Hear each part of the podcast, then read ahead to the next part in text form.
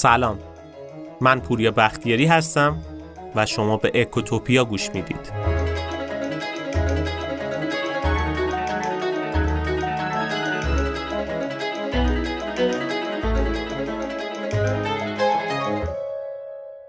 اگه به شیراز سفر کرده باشید محال مسیرتون به ارگ کریم خان، مسجد وکیل و بازار وکیل نیفتاده باشه.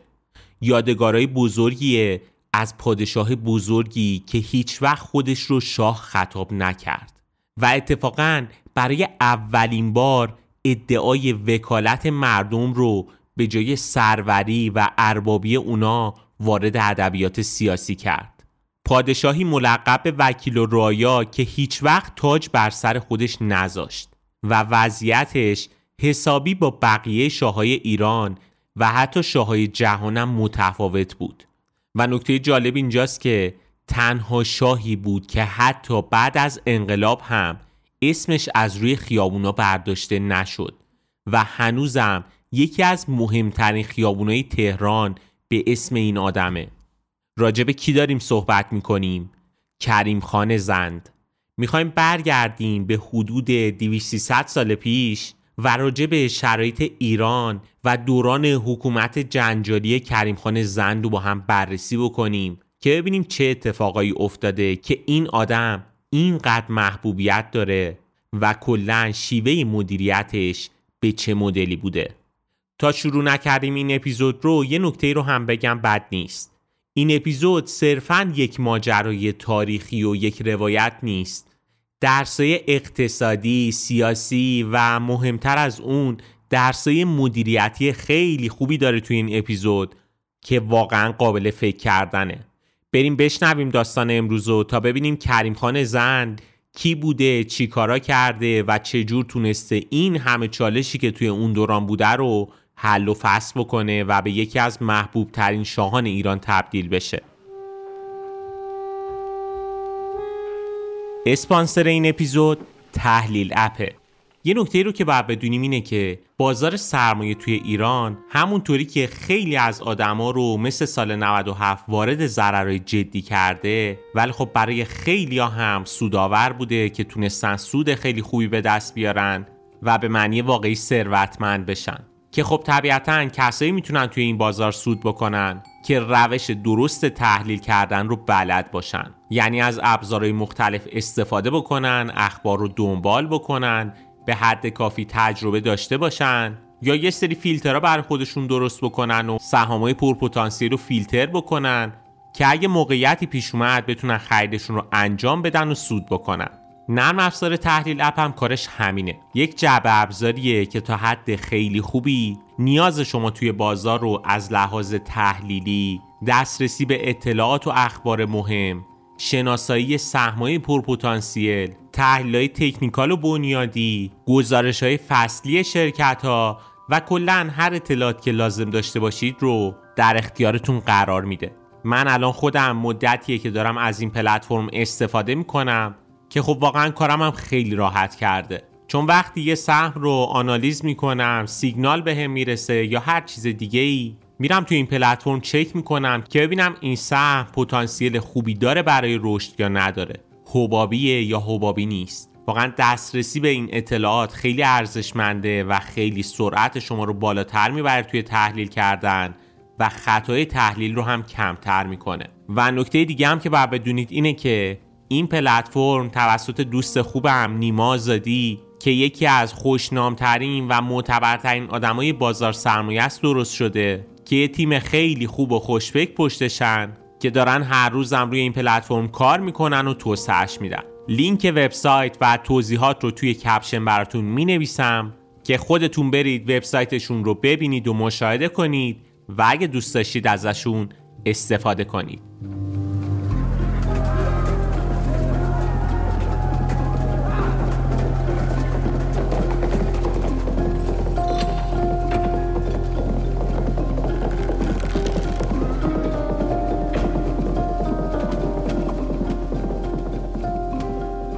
داستان حکومت کریم خان رو باید از دوران قبلی یعنی از افشاریه شروع کنیم. همون جوری که احتمالا می‌دونید نادرشاه افشار یکی از قدرتمندترین پادشاه های ایران بود. ولی خب با مرگ همچین آدم قدرتمندی توی 31 خرداد 1127 شرایط ایرانم به هم ریخت. یعنی آشوبا و نبردهای خیلی زیادی بر سر قدرت به وجود اومد. یکی از این آشوبا احمد خان بود. احمد خان یکی از سردارای مورد اعتماد نادر بود که بعد از مرگ نادر الماس کوه نور رو برداشت و رفت به سمت شرق. اونجا یک کشور به نام افغانستان تأسیس کرد و شد پادشاه اونجا. افغانستانی که تا اون زمان بخشی از ایران بزرگ بود و تا مدتها بعدم افغانا خودشون رو ایرانی می‌دونستن. ولی خب فارغ از احمد خان نادر دو تا جانشین احتمالی داشت. اولیش رضا قلی میرزا پسر ارشد نادر بود که توسط پدرش کور شده بود. و نفر دوم نصرالله میرزا بود که یه فرمانده نظامی خیلی لایق به حساب می اومد که بهش مرتزا میرزا می‌گفتن ولی خب به خاطر پیروزی های خیلی زیادی که توی جنگ های مختلف داشت بهش لقب نصرالله داده بودن. اما خب شاید براتون سوال باشه که چرا میگیم فقط دو نفر جانشین های احتمالی نادر بودن؟ علتش اینه که اون دوران قانونی وجود داشت که کسی که معلول یا نابینا باشه نمی‌تونه پادشاه بشه. برای همینم افشارها می‌زدن پسر و برادر خودشونو کور می‌کردن که خیالشون از اون آدم راحت بشه که این آدم دیگه قرار نیست پادشاه بشه و طمع بکنه.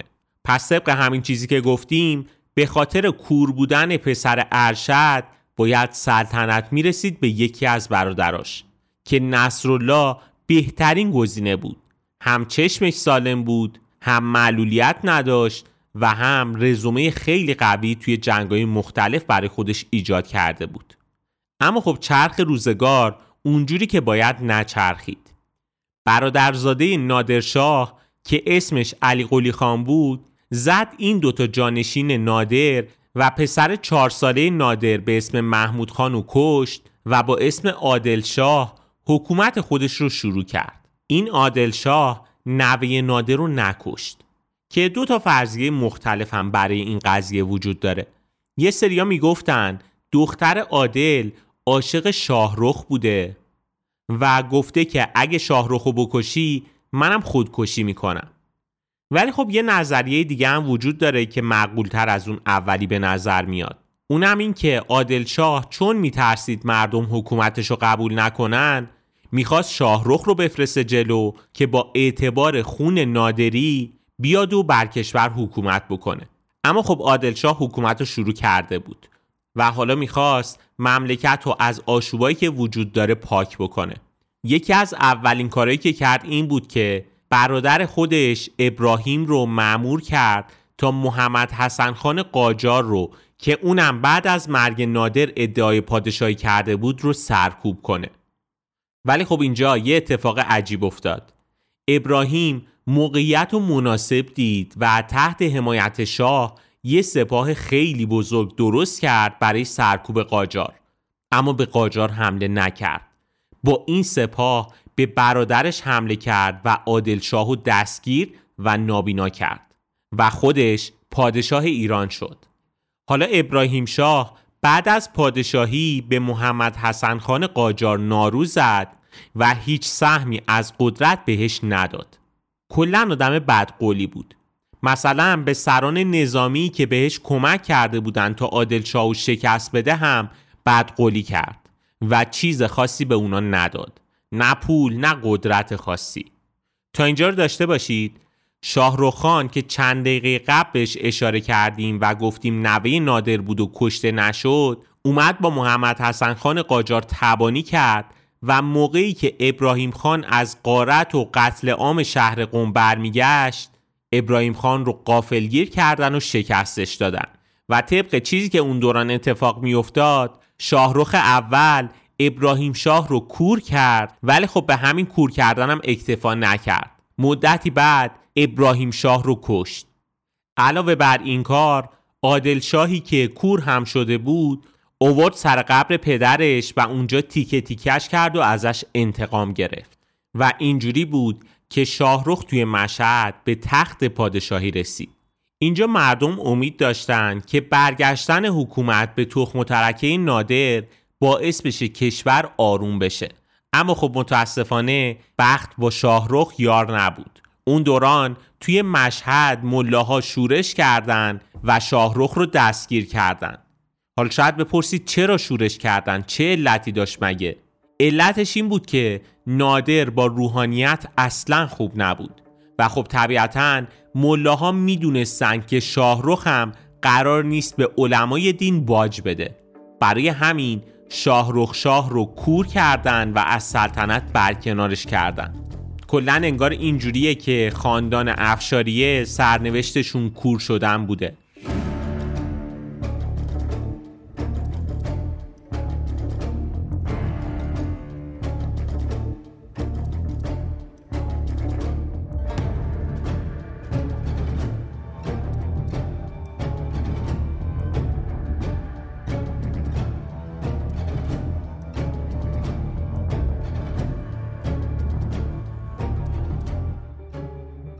حالا بعد از برکنار شدن خاندان افشاریه ملاها اومدن سلیمان دوم که متولی آستان قدس بود و خیلی آدم مذهبی هم بود و ارادت خاصی به آخوندهای مشهدی داشت رو به عنوان پادشاه کشور انتخاب کردند.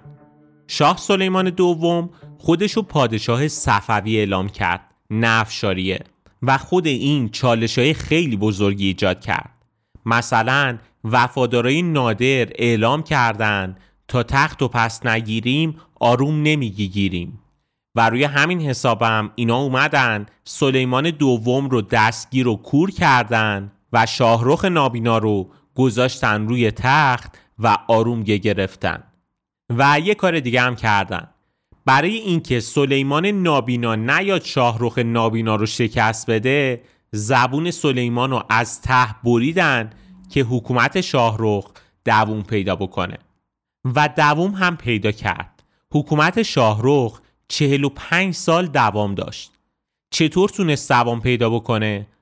یکم جلوتر توضیح میدم راجبش و میگم که مرد قدرتمندی به اسم کریم خان چون احترام زیادی برای نادر قائل بود از سلطنت نوی نادر حمایت کرد و اجازه داد شاهرخ توی آرامش به عنوان یک شاه نمادین توی مشهد روی تخت بشینه.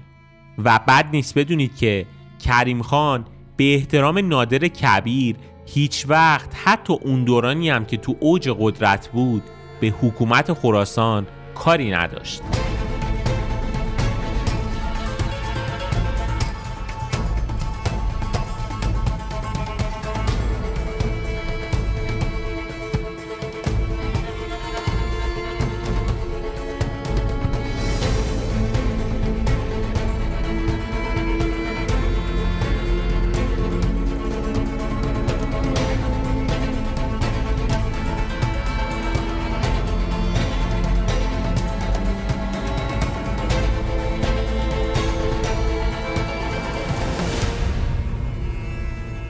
بیایم بریم ببینیم این محمد کریم بهادرخان زن کی بود اصلا؟ توجه داشته باشید لورها چند تا طایفه دارن.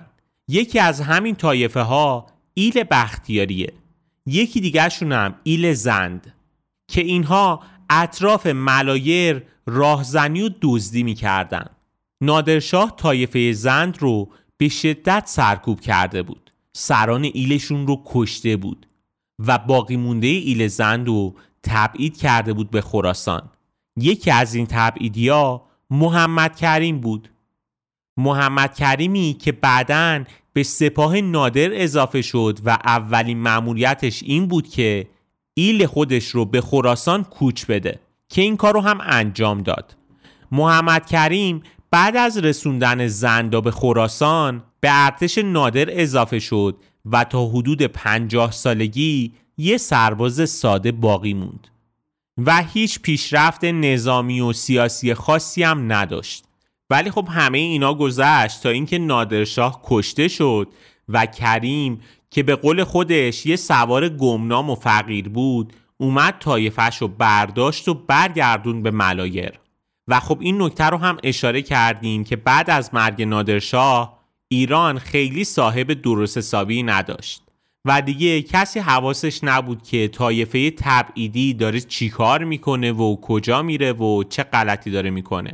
ولی خب برنامه محمد کریم این بود که بره سمت ملایر و آخر عمری رو کنار خونوادهش با آرامش سپری کنه. یه چیزی هم تو پرانتز بگیم بد نیست. پدر کریم خان ایناق خان بود. وقتی بعدها کریم خان شاه ایران شد یکی اومد بهش گفت من رفتم سر مزار پدرت و شفا گرفتم. خدا بیامرزتش. عجب مرد با کرامتی بود. کریم خانم نه گذاشت و نه برداشت و گفت والا تا جایی که من یادمه بابام دوز و راهزن بود. نهایت می‌تونست جیب تو بزنه. بعیده بتونه کسی و شفا بده. این روایت رو گفتم که بگم پدر کریم خان احتمالا کارش دوزی و راهزنی بوده. مادرش هم به یماقا زنگنه از کردای ایل زنگنه بود. پس تا اینجا متوجه شدیم که کریم خان رو باید ترکیبی از کردای زنگنه و لورهای زند بدونیم.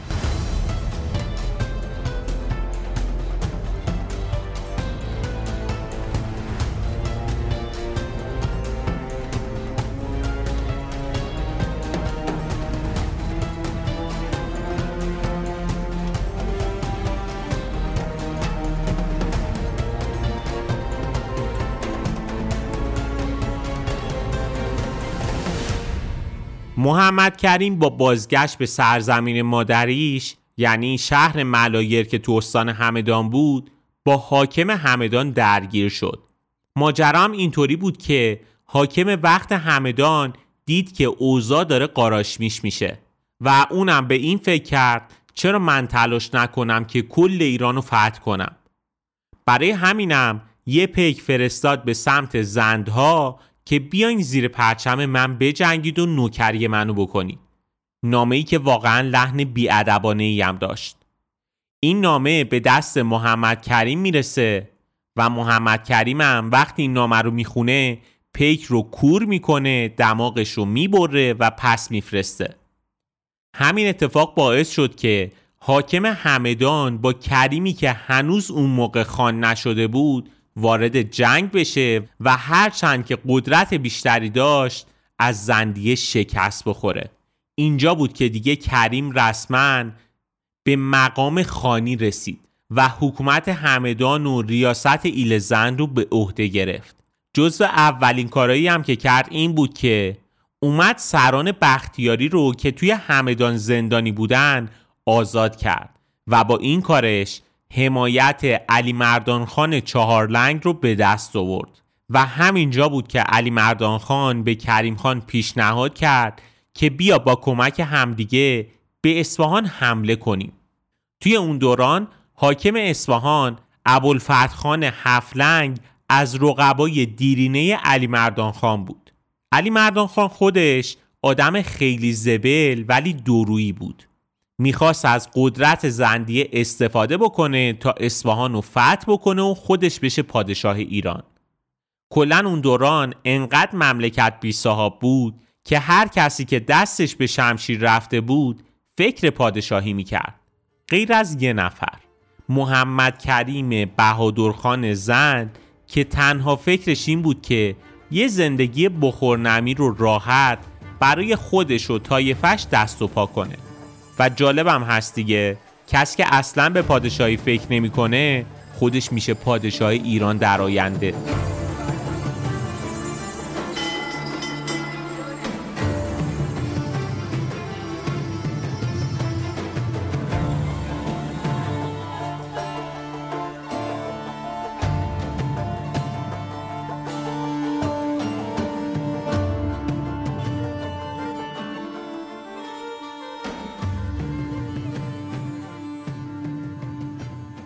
علی مردان خان به اصفهان حمله کرد.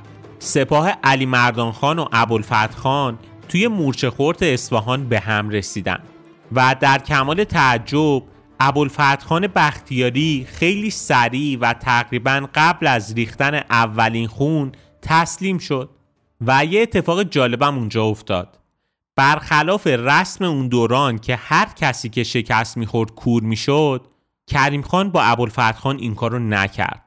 ابوالفتح خان رو گذاشت کنار دست خودش و به این ترتیب حمایت هفلنگ رو هم به دست آورد. چه اتفاقی افتاد؟ حالا دیگه یه تیم سه نفره لورها رو تشکیل دادن. تیمی که با در اختیار داشتن همدان و اصفهان و البته با تحریک خان چهارلنگ به فکر فتح ایران افتاده بودند. پیشنهاد این بود که کریم شاه بشه پادشاه کل کشور و این دو نفرم در کنار شاه به یه نون و نوایی برسن. اما خب کریم خان با این پیشنهاد مخالفت کرد و گفت بگردید یه شاه دیگه پیدا کنید بذاریدش سر کار و ما ستایی بیایم از این شاه جدید حمایت کنیم. شاید با این کار زندیه بعد از این همه سال تبعید بالاخره به آرامش برسه. خب اینجا گزینه ها کیا بودن؟ طبیعتا بهترین گزینه شاهرخ افشار بود. اما خب شاهرخ توی اون زمان کور شده بود. مردمم خیلی دل خوشی از افشاریه بعد از نادر نداشتن. کریم خان پیشنهاد کرد که برن سراغ صفویه. چون مردم صفویه رو هنوز دوست داشتن و مذهبی های خراسان هم از پادشاه صفوی حمایت می‌کردن. اینجا انتخابشون میرزا ابو تراب بود. که اسمش رو گذاشتن شاه اسماعیل سوم صفوی و این آدم رسما شد پادشاه ایران. بیایم با همدیگه تا اینجا یه جمعبندی داشته باشیم. تقسیمات قدرت چجوری شد؟ شاه توی مشهد پادشاه افشاری است. سه ماه بعد از برکناری شاه سلیمان توی مشهد توی اصفهان شاه اسماعیل سوم پادشاه نمایشی ایران میشه. محمد حسن خان پدر آقا محمد خان و برادر زن کریم خانم که خان ایل قاجار بود توی استراباد یا همون گرگان امروزی ادعای پادشاهی کرده بود. قسمت شرق هم که اسمش شده بود افغانستان و کلا از ایران جدا شده بود. و یه نکته رو هم سربسته بگیم نمی‌خوام خیلی واردش بشم چون از اصل داستان خارج میشیم. توی اون دوران انگلیسیا و هلندیا از سمت جنوب و عثمانیا هم از سمت غرب ایران رو تهدید می‌کردن. اینو یه گوشه ذهنتون داشته باشید چون به داستانمون مرتبطه. برگردیم سراغ داستان. علاوه بر همه اینایی که گفتیم ادعای پادشاهی ایران رو داشتن ایران بعد از نادر یه پادشاه دیگه هم داشت. به نام آزادخان افغان. این آدم از سران سپاه نادر بود که نقش خیلی مهمی توی فتح هند داشت. بعد از مرگ ابراهیم شاه که اشاره کردیم آزادخان به ارومیه رفته بود و اونجا مدعی شده بود که پادشاه ایرانه. حتی سکه هم ضرب کرده بود. و این نکته هم بد نیست. بدونیم که آزادخان نسبت به رقبای دیگهش جنگاورتر و مقتدرتر و البته خونخوارتر بود.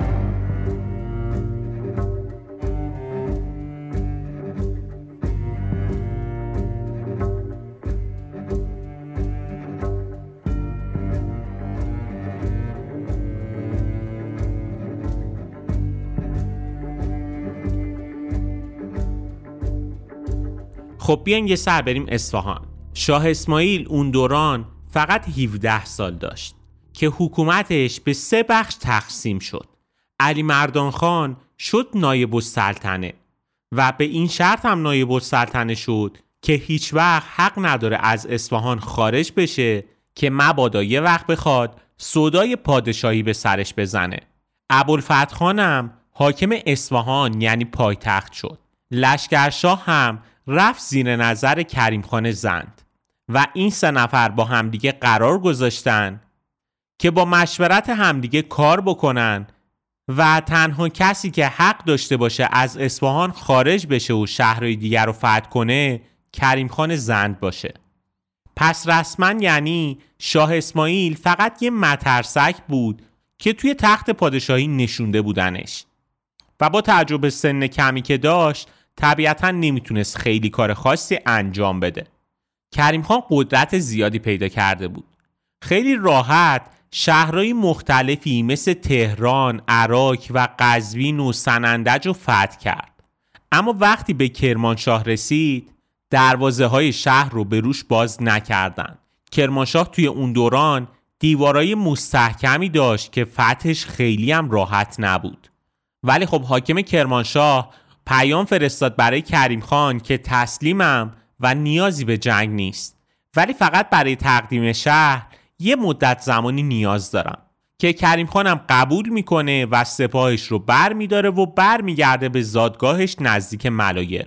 که اونجا هم یه استراحتی بکنه و هم سپاه خستش رو از جنگای پشت سر هم یه سراسامونی بده.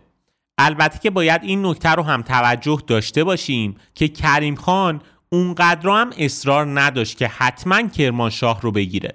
همین که یه طایفه سر و صدایی نداشته باشن و آشوبی نکنن و سودای پادشاهی کشور رو نداشته باشن براش کفایت می‌کرد. ولی خب همزمان که توی زادگاهش بود توی اصفهان داشت اتفاقای دیگه ای میافتاد که کریم خان از اون خبر نداشت. بیاین چند دقیقه برگردیم به عقبتر. اگه یادتون باشه اونجا گفتم که اولین خواسته علی مردان خان از کریم خان این بود که بیا به اصفهان حمله بکنیم. چون می‌خواست به کمک کریم خان بیاد دشمن قدیمی خودش یعنی ابوالفتح خانو شکست بده و اونو بکشه. حالا وقتی کریم خان به غرب رفته بود علی مردان خان فرصت و مهیا دید و با خودش گفت الان وقتشه. و این کارو کرد. ابوالفتح خان رو کشت و همین ماجرا باعث شد حکومت حمایت هفلنگا رو از دست بده. علاوه بر اینا علی مردان خان فاز پادشاهی هم برداشته بود و کلا شاه اسماعیل و کریم خانو نادیده گرفته بود. خیلی خودسرانه با تصمیم شخصی اومد مالیات اصفهان رو زیاد کرد. بعدم سپاه و برداشت و برخلاف قراری که گذاشته بودن که هیچ وقت نباید از اصفهان خارج بشی رفت شیراز. که اونجا حاکم شیراز علی مردان خان رو به شیراز راه نمیده و همین عامل باعث میشه علی مردان خان به شیراز حمله بکنه و اونجا رو فتح کنه. و حالا که دیگه قلب ایران یعنی اصفهان و شیراز رو گرفته بود فکر کرد که دیگه پادشاه ایران شده. توی دورانی که کریم خان نبود علی مردان خان به شدت به مردم فشار آورد. به همین علت هم یه سری رفتن دنبال کریم خان که کجایی که این آدم پوست از سر ما کنده. کریم خانم که این خبر رو میشنوه و متوجه میشه که چه اتفاقاتی افتاده سری بر میگرده به اصفهان و به اونجا حمله می‌کنه. اما خب حاکم اصفهان که عموی علی مردان خان بود بدون درگیری تسلیم میشه و اصفهان رو تقدیم کریم خان می‌کنه. حالا دیگه اینجا علی مردان خان فهمیده که اصفهان سقوط کرده و کریم خانم متوجه شده که علی مردان خان بهش خیانت کرده. طبیعتا چاره ای نداشتن غیر از جنگ مستقیم با همدیگه علی مردان خان از شیراز به سمت اصفهان اومد تا با کریم خان جنگ کنه. ولی خب همین که سپاه علی مردان خان به سپاه کریم خان رسید سپاه علی مردان خان و شاه اسماعیل رفتن سراغ کریم خان و علی مردان خان رسما تنها موند. و اینجا تنها کاری که تونست انجام بده این بود که به سمت خوزستان فرار کنه. وقتی که فرار کرد کریم خان اسرا و زخمی جنگ و بخشید. قنایم جنگ رو هم بین سپاهی ها تقسیم کرد. وضعیت مالیات رو سر و سامون داد و افراد مختلفی از جمله ارامنه جلفا که توی دوران علی مردان خان آزار و تبعید شده بودن و به محل زندگی خودشون برگردوند. دیگه اینجا کریم خان شد وکیل و دوله و نایب السلطنه شاه اسماعیل و دیگه اوضاع آروم شد. خب طبیعتا اینجا باید بگیم که قصه ما به سر رسید اما خب متاسفانه کلاقه هنوز به خونش نرسید. چون کریم خان برای مسلط شدن به اوضاع ایران لازم بود سه تا سمت دیگر رو هم آروم کنه. یکی گفتیم کرمانشاه بود که هنوز فتح نشده بود. دومیش از سراباد یا همون گرگان امروزی بود که محمد حسن خان قاجار اونجا ادعای پادشاهی کرده بود. سومی هم آزادخان افغان توی ارومیه بود که جدی جدی خودش رو شاه می‌دونست و کوتاه هم نمی اومد. توی اولین مرحله کریم خان موفق شد از سراباد رو از تصرف قاجار خارج کنه. اما خب همینجا بود که کریم خان متوجه شد که علی مردان خان با آزادخان افغان و حاکم کرمانشاه متحد شده و سپاه کریم خان توی اونجا رو شکست داده و قصد داره به سمت اصفهان بیاد. این خبر رو که میشنوه ادامه جنگ با قاجار رو به شاه اسماعیل یعنی پادشاه ایران و شیخ علی خان زند میسپره. گفتیم که شاه اسماعیل سن و تجربه خیلی کمی داشت.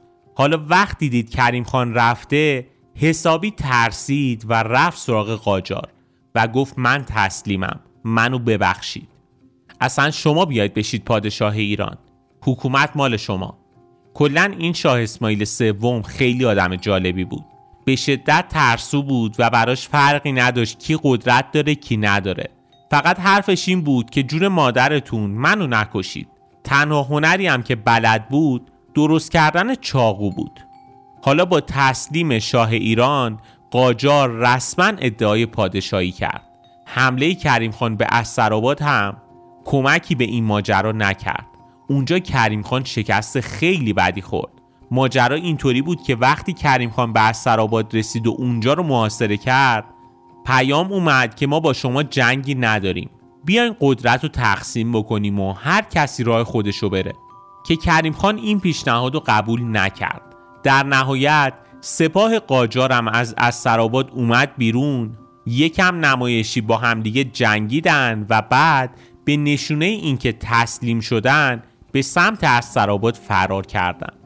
سپاه کریم خانم گذاشتن دنبالشون و از سنگراشون خارج شدن. قافل از اینکه یه سپاه از پشت سر مواضع سپاه کریم خان رو اشغال کرده. حالا لشکر کریم خان محاصره شد و شکست سختی خورد. که اینجا کریم خان با هزار بدبختی خودشو از این نبرد بیرون کشید و به تهران فرار کرد. شاه اسماعیل توی اون دوران چیکار کرد؟ وقتی فهمید کریم خان اومده به اسرآباد رفت و خودشو تسلیم کریم خان کرد. اما وقتی کریم خان شکست خورد برگشت پیش شاه قاجار رو گفت غلط کردم ببخشید. محمد حسن خانم شاه اسماعیل رو بخشید و فکر کرد اگه می‌خواد پادشاه بشه خوبه که شاه فعلی ایران پیشش بمونه.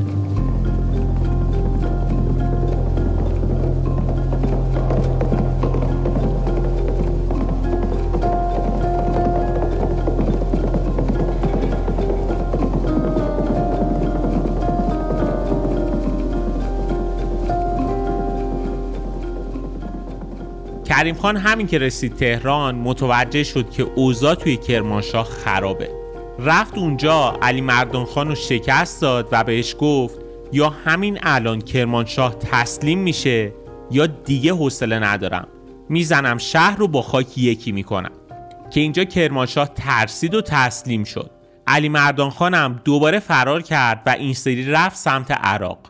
آزادخانم از یه طرف دیگه فرار کرد و به آذربایجان رفت.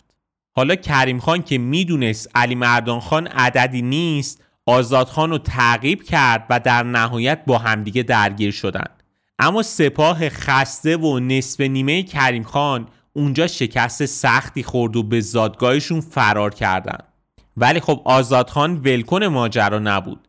کریم خان رو تعقیب کرد و کریم خان برای اینکه می‌دونست قدرت مقابله نداره و نمی‌خواست زادگاهش وارد جنگ بشه به سمت اصفهان فرار کرد.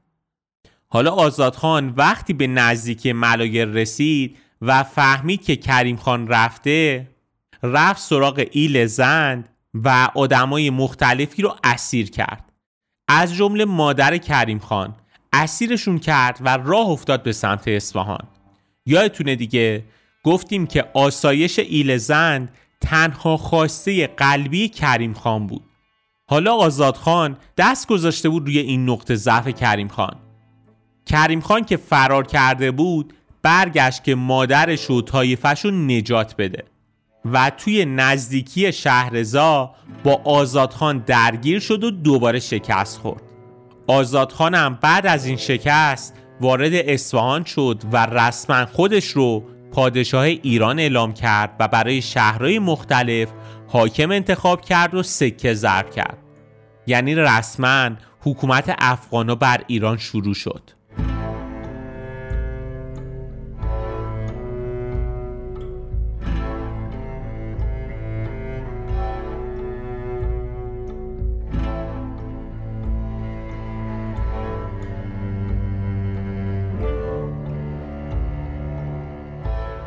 کریم خانی که توی یه قدمی پادشاهی بود حالا آواره شده بود. به سمت شیراز رفت اونجا هم قبولش نکردن. و توی این دوران تنها کاری که کریم خان برای دووم خودش و یاراش می‌تونست انجام بده شغل آبا اجدادیش بود یعنی راهزنی. یعنی این مدلی بود که کریم خان توی این مدت شروع کرد به قارت سپاه آزادخان و هر از گاهی هم دو سه تا از اونها رو میکشت. و در نهایت هم کریم خان که تحمل این همه سختی رو نداشت تصمیم گرفت آزادخان رو ترور کنه. که البته این پیشنهاد از سمت برادرش بود.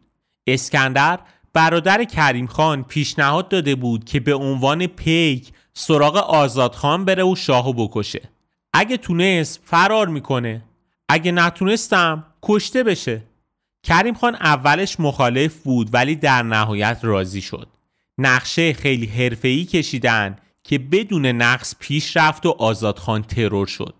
ولی خب اسکندر نتونست فرار بکنه همونجا دستگیر و اعدام شد. ولی خب بعد از مدت کوتاهی متوجه شدن که اسکندر به اشتباه یه نفر دیگر رو به جای آزادخان کشته. حالا کریم خان که سلطنت رو از دست داده بود و مادر و ایلش هم اسیر بودن برادرش هم کشته شده بود. اینجا علی مردان خان که ماجرای بدبختی های کریم خان رو شنیده بود بهش پیام داد که تموم سران زند و بیار به من ملحق بشو و با هم متحد شو. اینجا دیگه زندیه باید بین کریم خان و دشمن قسم خوردهش یعنی علی مردان خان یکی رو انتخاب می‌کرد. در نهایت گفتن آقا اگه نریم و بهش ملحق نشیم باید باهاش بجنگیم. ما هم که الان وضع خوبی نداریم قطعا شکست می‌خوریم. بیا بریم بهش چراغ سبز نشون بدیم. و بعد از اینکه یکم قدرت گرفتیم توی اولین فرصت سر به نیستش می‌کنیم و از دستش راحت میشیم. و در نهایت به این کار تن دادن. و تصمیم گرفتن با علی مردان خان متحد بشن. علی مردان خانم از باقی مونده ایل زند به رهبری محمد خان زند به گرمی استقبال کرد و گفت که کریم خانم دعوت کنید بیاد تا همه با هم متحد بشیم. اینجا یه پیک فرستادن سراغ کریم خان که بره خبر بده. پیک رفت ولی هیچ وقت بر نگشت. بعد از دو ماه قرار شد یه پیک دیگه بفرستن. محمد خان پیشنهاد کرد جمع بشیم و یه راه حل پیدا بکنیم. به پیشنهاد محمد خان یه شب مهمونی گرفتن و سران زندیه توی اون مهمونی کنار سران بختیاری ایستادن. توی این مهمونی به اشاره فرمانده سران زند زدن سران بختیاری و کشتن. علی مردان خانم به دست محمد خان کشته شد. باقی مونده ایل بختیاری هم به علاوه ایل زنگنه که طایفه مادری کریم خان بود با زندا متحد شدند و این ایله از هم پاشیده حالا دوباره قدرت گرفت. زندیه موفق شد همدان کرمانشاه و خوزستان رو فتح کنه و دیوارای مستحکم کرمانشاه رو هم تخریب کنه.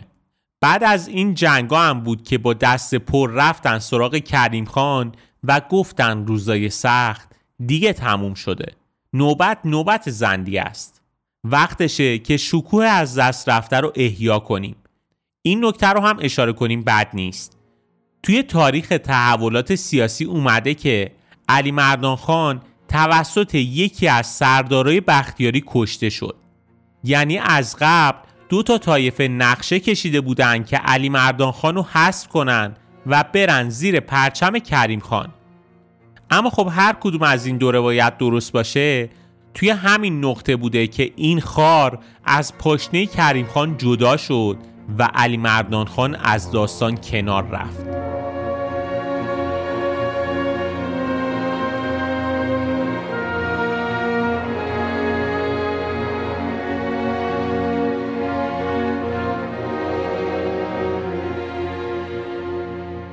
وقتی سپاه زندیه به کریم خان رسید رفت سمت جنوب استان فارس و توی منطقه لار مستقر شد. خوزستان و کرمانشاه هم که قبلا فتش کرده بودند. حالا دیگه یه منطقه بزرگ توی جنوب کشور به دست کریم خان و ایل زند افتاده بود. مقصد بعدی کریم خان بوشهر بود و همینجا بود که دوباره به آزادخان خبر رسید که بله کریم خان دوباره سر و کلش پیدا شده و داره از سمت جنوب ایران رو فتح می‌کنه. روی همین حساب آزادخان به سمت جنوب را افتاد و نزدیکای بوشهر بود که با کریم خان وارد جنگ شد. آزادخان طبیعتا فکر می‌کرد این جنگ یه جنگ ساده است چون زندیه ضعیفه. اما خب زندیه رو دست کم گرفته بود. زندیه دیگه اون زندیه ضعیف سابق نبود که شکست خورده بود. جنگ سختی شکل گرفت که در نهایت به نفع کریم خان به پایان رسید و آزادخان شکست خورد. با این شکستش به سمت اصفهان عقب نشینی کرد. اما خب از شانس بعد آزادخان محمد حسن خان قاجار با شاه اسماعیل سوم اون زمان توی راه بودن که اصفهان رو فتح کنن حالا آزادخان شکست خورده می‌دونست توان شرکت توی این جنگ رو نداره. برای همین دومش رو گذاشت روی کولش و رفت به سمت آذربایجان.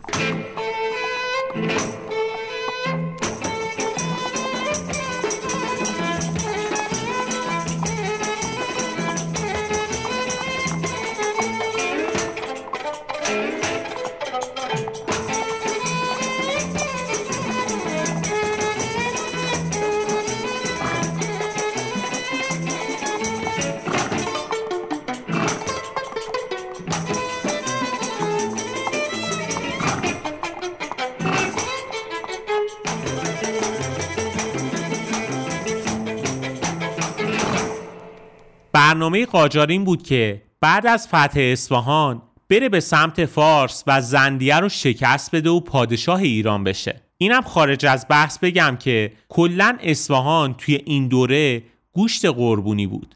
اصفهانیا توی اون دوران خیلی پولدار بودن.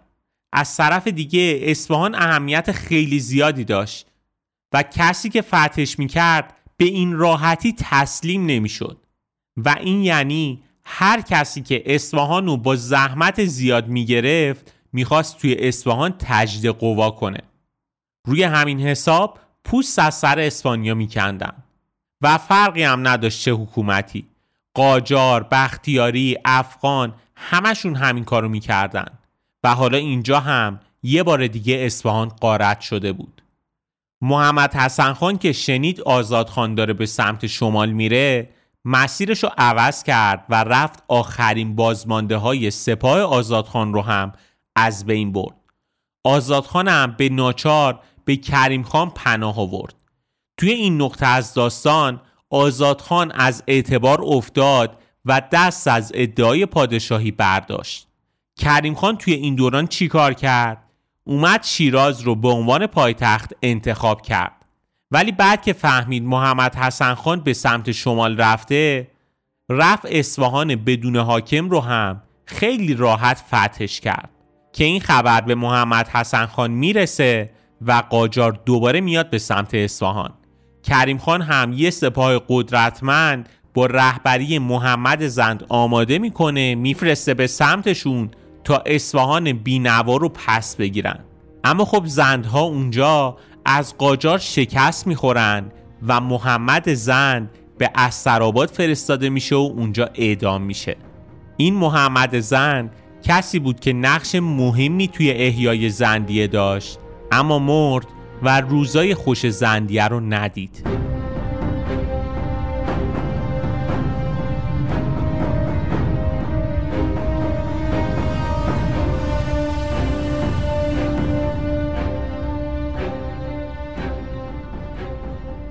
کریم خان لشکر دومش رو برای پس گرفتن اصفهان فرستاد. لشکری که بازم از قاجار شکست خورد. حالا شاه قاجار که منابع زیادی رو از دست داده بود شروع کرد به قارت اصفهان. شدت قارت به حدی زیاد بود که اون دوران اصفهان دچار قحطی شد. یه لحظه تا اینجا داشته باشید یه مروری بکنیم. از اون مدعیای سلطنت که گفتیم علی مردان خان و آزاد خان از داستان کنار رفتن. و دیگه داره فینال برگزار میشه بین قاجار و زندیه. افشاری هم که گفتیم توی مشهد با خیال راحت نشسته روی تخت. نه کاری به کسی داره نه کسی مزاحم آسایش همایونیش میشه. دور رفت بازی فینال پشت دروازه های شیراز برگزار میشه. محمد حسن خان شیراز رو محاصره می‌کنه.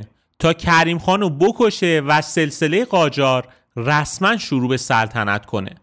ولی خب اینجا اتفاقی که افتاد این بود که زندیه سابقه خوبی توی راهزنی داشتن. از همین چیزایی که یاد گرفته بودن شبونه می‌رفتن آزوقه قاجار رو آتیش می‌زدن و جیبشون رو خالی می‌کردن و باز برمیگشتن داخل شهر. و با این کارشون سپاه قاجار رو دچار گرسنگی شدیدی کردن و همین عامل باعث شد اونا دیگه نتونن به محاصره شیراز ادامه بدن. و اینجا قاجارا تصمیم گرفتن برگردن. کجا برگردن؟ همون شهر بینوایی که هر گرسنه میره سراغش. اصفهان. اما گفتیم که اصفهان اون دوران خودش دچار قحطی شده بود. سپاه گرسنه و عصبانی بود و شهرم گرسنه تر و عصبانی تر همه اینا باعث شد محمد حسن خان قاجار بره به سمت گرگان و اصفهان مفت و مجانی بیفته دست کریم خان. کریم خان فهمید که دور رفت بازی فینال رو برنده شده. حالا دیگه تصمیم گرفت بره خونه حریف توی گرگان که کار قاجار رو اونجا یه سره کنه. سپاه قاجار که خسته و گرسنه بودن به محمد حسن خان خیانت کردند. سران قاجار سر محمد حسن خان رو بریدن و فرستادن برای کریم خان. اما خب کریم خان با احترام بدن خان قاجار رو با گلاب غسل و دفنش کرد. آزادخان که ماجرا رو شنید با گردن کج به دست و پای کریم خان افتاد و طلب بخشش کرد. کریم خانم آزادخان رو بخشید و بهش اجازه داد تا آخر عمرش توی شیراز بمونه. حالا ایران چند تا پادشاه داره؟ شاهرخ خان توی مشهد شاه اسماعیل که پناهنده شده بود به قاجارا و کریم خان که الان بیشتر مناطق ایران رو در اختیار داره. شاه اسماعیل که فهمید قاجار شکست خورده و از طرفی شنیده بود که کریم خان آزاد خان رو بخشیده اومد سراغ کریم خان که بیا بزرگی کن من رو هم ببخش. کریم خانم دستور میده که توی آباده به این شاه به قول کریم خان نمک به حروم یه تاج و تخت و یه مقرری جزی بدین تا همونجا نمایشی برای خودش حکومت کنه. هر از گاهی هم براش لباس و هدیه میفرستادن. شاه اسماعیل هیچ وقت هیچ قدرت سیاسی نداشت و توی این مدت تنها کاری که می‌کرد ساختن چاقو بود. اما وقتی شاه اسماعیل سوم مرد کریم خان دستور داد توی کشور سه روز عزای عمومی اعلام کنند. طبیعتا باید پسر شاه اسماعیل جانشینش می‌شد. اما کریم خان اجازه پادشاهی پسر رو نداد و اونجا رسما انقراض صفویه رو اعلام کرد. حالا دیگه تعداد های ایران به دو نفر محدود شد. شاهرخ خان مترسک توی مشهد و پادشاه واقعی که قدرت مطلق و در دست داره. اما خب هیچ وقت به خودش لقب شاه نمیده. به جاش میگه من وکیل و رایا هستم. خادم مردمم. حتی میگن وقتی از خارجم نامه‌ای برای شاه میومد می‌گفت نامه رو ببرید به آباده پیش شاه اسماعیل. یا ببرید مشهد پیش شاهرخ شاه. حتی توی دربارم اجازه نمی‌داد کسی کریم خان و شاه خطاب بکنه. می‌گفت من نوکر مردمم. شاه یه نفر دیگه است. حالا دیگه همه کشور آروم شده بود غیر از یه جا. افغانستان. کریم خان چند تا کینه از افغانا به دل داشت. یکیشون همین به اسارت گرفتن مادرش توسط افغانا بود. دومیش این بود که سران افغان توی اون دوران جاهای مختلف ایران مثل خوزستان، ارومیه و گرگان مدام دست به شورش می زدن. اینجا بود که کریم خان دستور داد تمام افغانا باید توی سمنان، مازندران و تهران جمع بشن. علاوه بر اینا کریم خان به سران افغان قول داده بود که به مناسبت نوروز بهتون هدیه میدم و شما حاکم این سه تا منطقه بشید و دست از شورش بردارید. افغانا هم با هم مشورت کردن و به این نتیجه رسیدن که کریم خان آدم خوبیه و دشمناشو میبخشه پس این وعده واقعیه و کیک نیست. واقعا چی بهتر از یه حکومت مفت و مجانی؟ روی همین حسابم لباسای پلوخوریشون رو پوشیدن و رفتن مهمونی. ولی خب کریم خان به وعدش عمل نکرد و دستور قتل عام افغانا رو داد و حدود ده هزار افغان گردن زده شدند. این اتفاق بزرگترین نسل کشی بود که کریم خانی که به مهربونی و عادل بودن شهرت داشت مرتکب شده بود و این خودش یه لکه ننگی شد روی لقب وکیل و رایایی که داشت البته که کریم خان یه بار دیگه هم دست به نسل کشی زد که اونم در حق گرجی هایی بود که به ایران پناهنده شده بودند. اونا هم وقتی از دادن مالیات به کریم خان امتنا کردن کریم خان پیر و جوونشون رو از دم تیغ گذروند و کشت. اینا رو برای این گفتم که تعجب نکنید اگه توی افغانستان و گرجستان نسبت به کریم خان نگاه مثبتی ندارن علتش چیه؟ و علاوه بر این که از یادم توی ذهنتون بت نسازید. کریم خان هم مثل هر پادشاه دیگه ای کارهای ناجور مختلف انجام داده.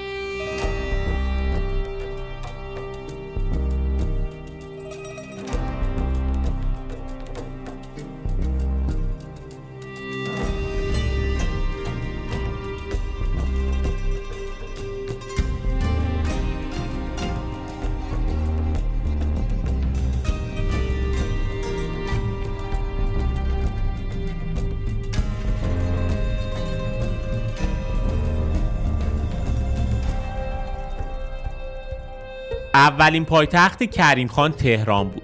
کریم خان توی تهران بخش زیادی از کاخ گلستان امروزی رو احداث کرد. مخصوصا تخت مرمر و خلوت کریم خانی که هنوزم که هنوز موجوده و می‌تونید برید کاخ گلستان رو ببینید اون رو. اما خب از آب و هوای تهران خوشش نمی اومد و برگشت شیراز و تا آخر عمرش همونجا موند و شیراز رسما شد پایتخت ایران. توی شیراز که رفت دور شهر یه خندق بزرگ کشیدن که شیراز حسابی امن باشه. ارگ کریم خان رو هم توی همون دوران احداث کردن که اونجا شد اقامت اصلی کریم خان. یه امارت هم توی باغ نظر درست کردن برای پذیرایی از مهمونا. کریم خان وصیت کرد خودش رو هم بعد از مرگ توی این امارت دفن بکنن.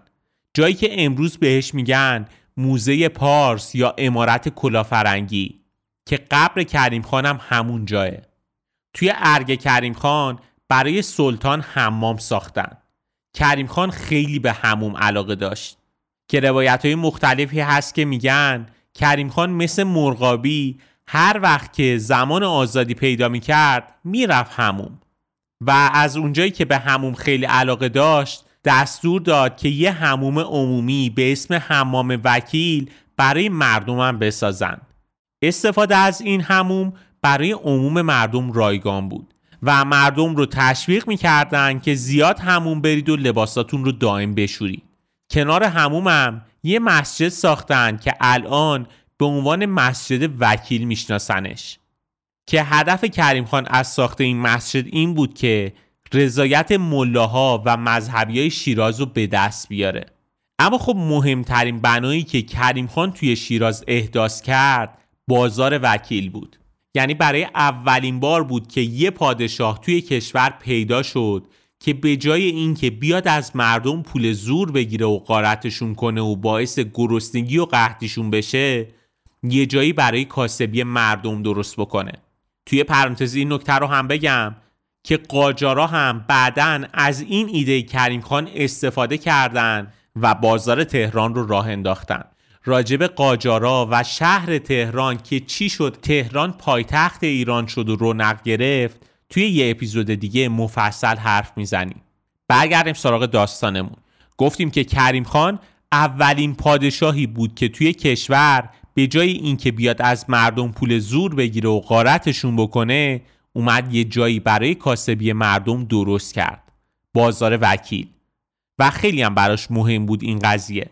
حتی از خارجی هم دعوت می‌کرد که کالاهاتون رو بیارید توی بازار وکیل و عرضه کنید. این بازار یه بازار دولتی بود که مالکیتش مال شاه بود. اما خب اجاره بهای این مغازه ها خیلی ناچیز بود. همین موضوع باعث شد که شیراز رونق اقتصادی خوبی بگیره.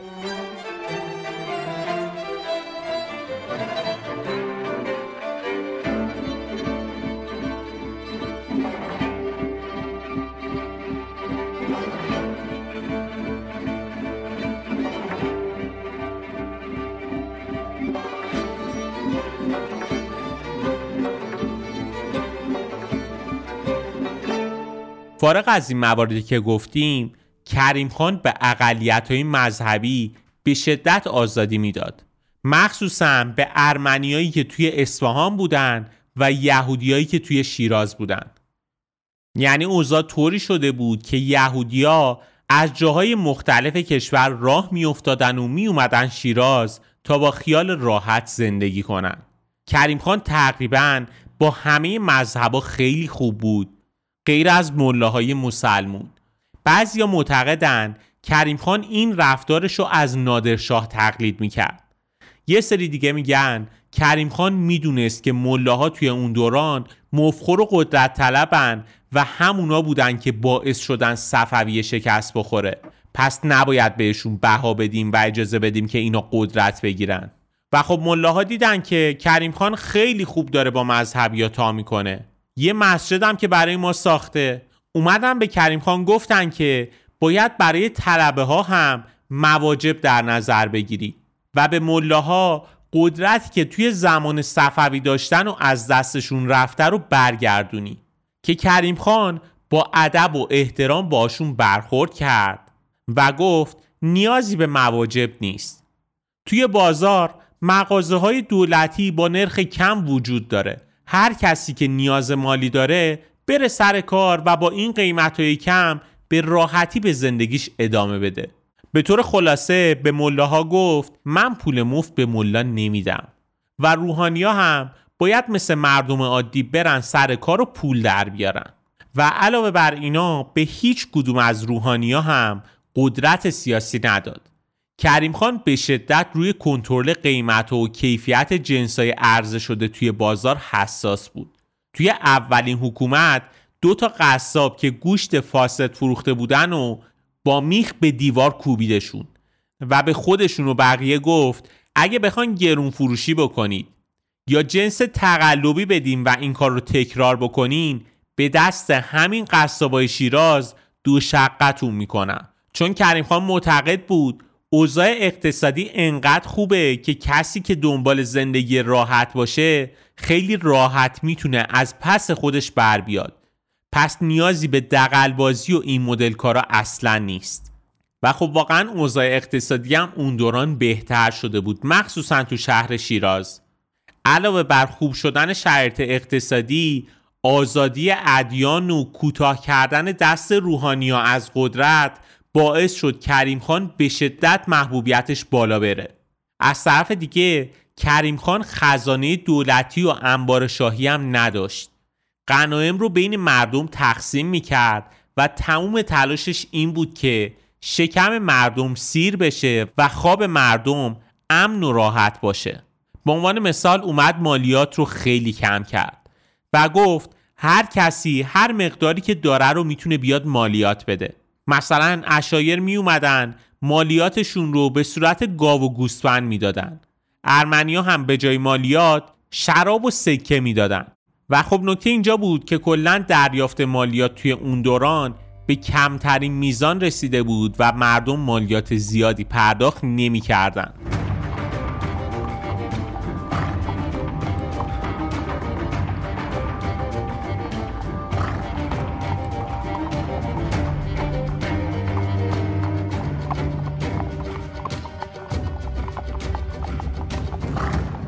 در مورد کریم خان بارها توی این اپیزود گفتیم که دشمناش رو راحت میبخشید و اونا رو نمیکشت.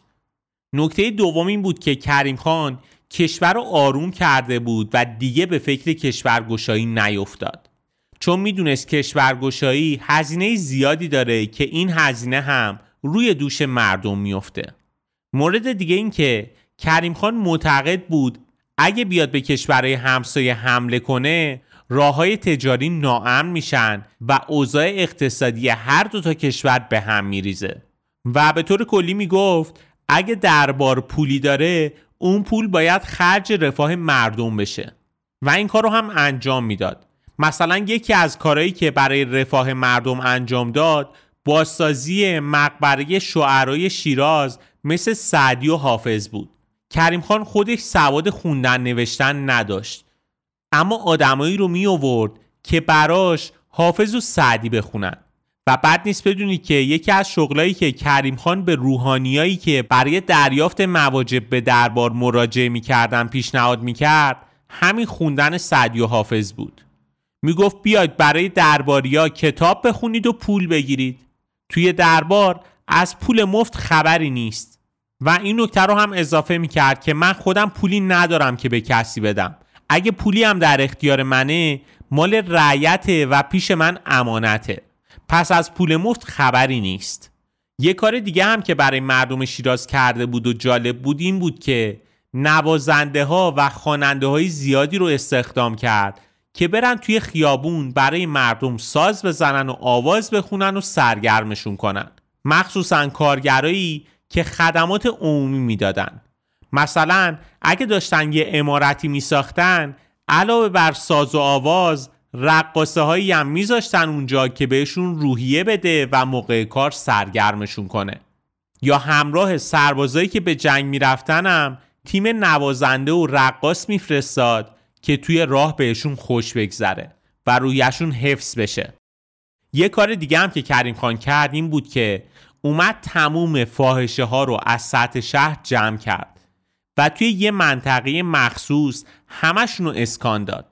و می‌گفت فحشا فقط توی اون منطقه که بهش خرابات می‌گفتن قانونیه. ولی اگه جای دیگه کسی مزاحم نوامیس مردم بشه به اشد مجازات محکوم میشه. البته که مالیات فاحشه ها خیلی سنگین بود. اما این فاحشه ها علاوه بر سرگرم کردن مردم به سربازای دور از خونه یا اسرای جنگی که از همسرشون دور بودن یا مثلا به مهمونای خارجی سرویس می‌دادن. و حتی روایت های مختلفی هم هست که میگن کریم خان طبیبایی رو به این منطقه ها میفرستاد تا فاحشه که بیمار بودن رو جدا بکنه که بیماری توی شیراز منتشر نشه. هموم منظم برای فاحشه هم اجباری بود. و نظامی های مختلفی هم توی این منطقه گذاشته بود که کسی حق نداره با فاحشه ها بدرفتاری بکنه. کارشو بکنه پولشو بده و برگرده به شهر. یه کار جالب دیگه کریم خان برخوردش با شورشیا بود. یکی از شورشیا برادر خود کریم خان بود که رفته بود اصفهان و سعی کرده بود که مردم اصفهان رو علیه کریم خان تحریک کنه. این برادرش اسمش زکی خان بود. زکی خان از سمت مادری برادر کریم خان بود و از سمت پدری پسرموش چون مادرش بعد از مرگ پدر با اموش ازدواج کرده بود و زکی خان حاصل اون ازدواج بود. و خب نکته اینجاست که اسفهانیایی که تازه داشتن یه نفس راحت میکشیدن با زکی خان همراهی نکردن و به کریم خان خبر رو رسوندن. که وقتی خبر به کریم خان می‌رسه کریم خان بهش میگه بیخیال شورش بشو وضعیت زندگی مردم رو خراب نکن. اگه هم دلت حکومت می‌خواد بیا برو حاکم عراق بشو. و با مالیات کم و عدالت کریم خانی اونجا حکومت کن. یه نکته جالب کریم خانی اینه که هیچ وقت عقده قدرت نداشت. اگه کسی می‌گفت می‌خوام پادشاه بشم می‌گفت عیب نداره. اگه می‌خوایم پادشاه بشیم بیاین خودم بهتون تاج و تخت میدم. دست از سر رعیت بینوا بردارید. بذارید یه چند سالی تاریخ این سرزمین یه نفس راحت بکشه. یه نکته جالب دیگه هم پرچم ایران توی اون دورانه. پرچم ایران یه پرچم مثلث قرمز بود که روش نوشته شده بود یا کریم.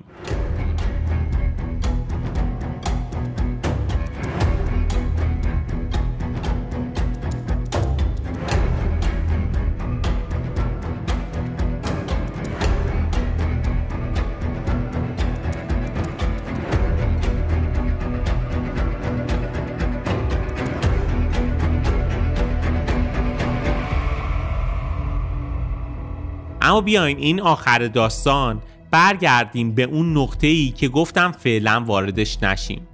تهدید خارجی های عثمانی از غرب و دولت های غربی از جنوب ایران.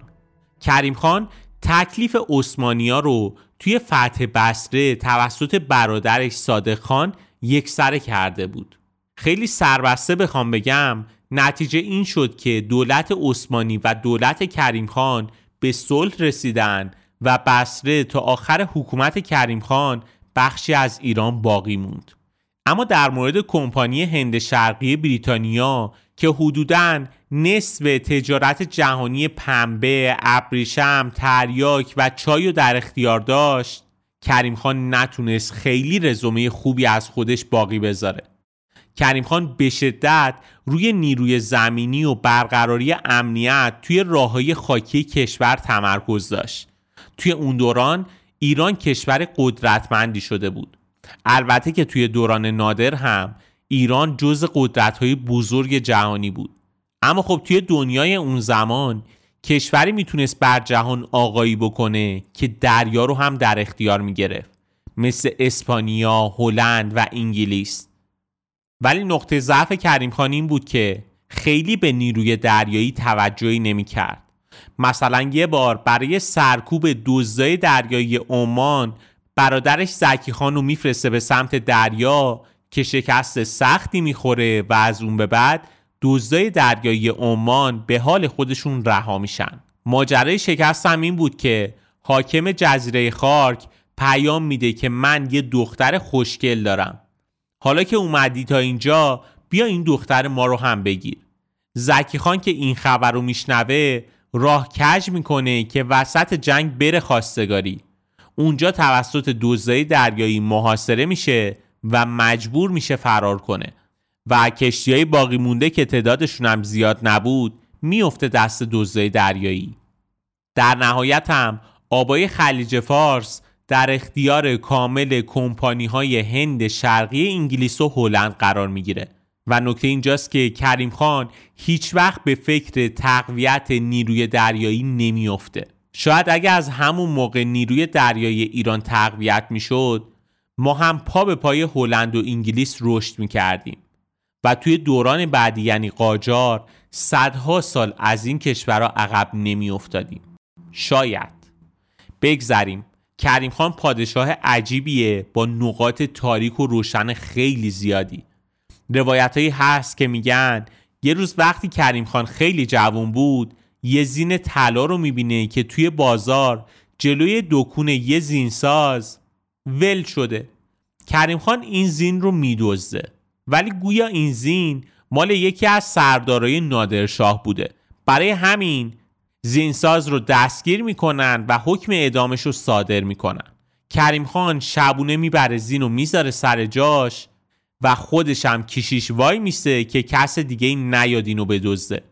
زن اون زینساز هم که زینو می‌بینه از شدت خوشحالی داد می‌زنه که خدا عاقبت این دزد رو بخیر کنه.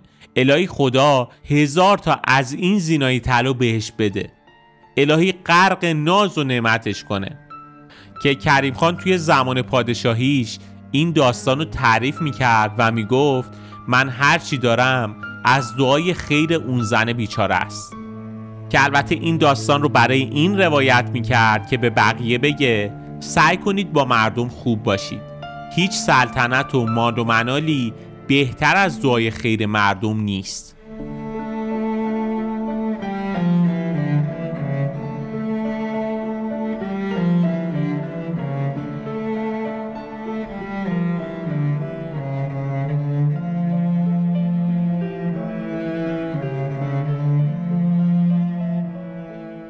اپیزود امروزمون تمام شد.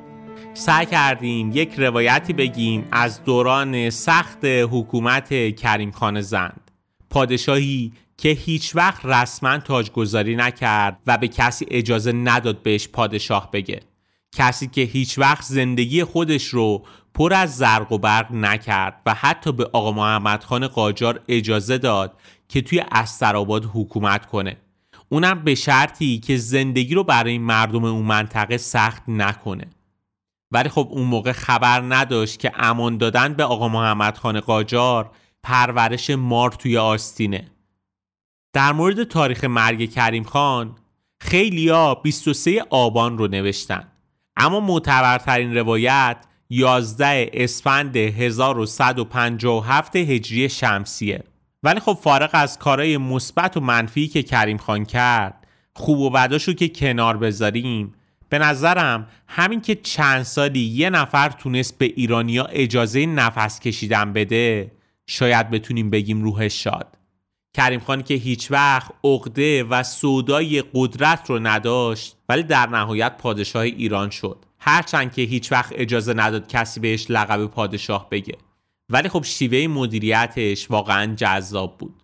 اینکه تلاش بکنه بعد از نادرشاه ایران رو به یه ثباتی برسونه آشوب ها رو کنترل بکنه توازن قدرت ایجاد بکنه نظر آدمای مختلف سودای قدرت به سرشون بزنه که بخواد ایران رو چند دسته بکنه یا به نابودی ایران و بدتر شدن شرایط مردم منجر بشه به نظرم اگه رو کفه ترازو بذاریم می‌بینیم که کارایی که کرده وزنه سنگین تری داره نسبت به کارهای اشتباهی مثل نسل هایی که انجام داده بوده. و به عنوان جمله آخرین اپیزود یه نکته رو هم بگم. بررسی و مرور تاریخ هرچند که خیلی خیلی لذت بخشه ولی هیچ قطیتی داخلش نیست چون روایت های مختلفی وجود داره و طبیعتا نمی‌تونه همه این روایت رو درست باشه. پس اگر احیانا جایی توی این اپیزود صحبتی کردیم که مقایر بود با چیزایی که شما خوندید، شنیدید و دیدید. علتش همین بوده. و ما تمام تلاشمون رو کردیم که بیطرفانه بیایم روایت حکومت زندیه رو توی اون دوران بیان بکنیم. و اگه کم و کاستی داشت به بزرگی خودتون ببخشید و از طریق کانال های ارتباطی با ما نظراتتون رو با اشتراک بذارید.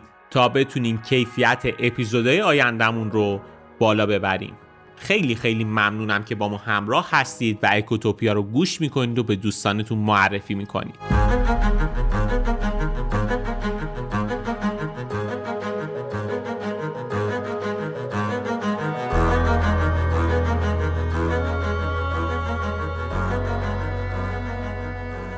خیلی ممنونم از اینکه اکوتوپیا رو گوش می‌کنید و به دوستانتون معرفی می‌کنید. معرفی دهان به دهان شما بوده که اکوتوپیا تونسته تا الان ادامه بده و رشد کنه. توصیه می‌کنم به سایتمون هم مراجعه بکنید. ecotopia.ir اونجا علاوه بر اینکه خود پادکست ها موجوده متن پادکست ها و منابع هر اپیزود هم قرار داده شده که شما می‌تونید ازش استفاده کنید. توی سایت اکوتوپیا علاوه بر قسمت مقالات قسمت کتابخونه هم اضافه شده که اونجا چکیده بهترین و معتبرترین کتابایی که موجوده رو می‌تونید مشاهده بکنید و اگه دوست داشتید می‌تونید توی کلاب کتابخونی ما هم ثبت نام کنید. اگه دوست داشتید یه سری هم به یوتیوب ما بزنید. اونجا هم ویدیوهای خیلی زیادی گذاشته شده که دائما هم داره آپدیت میشه.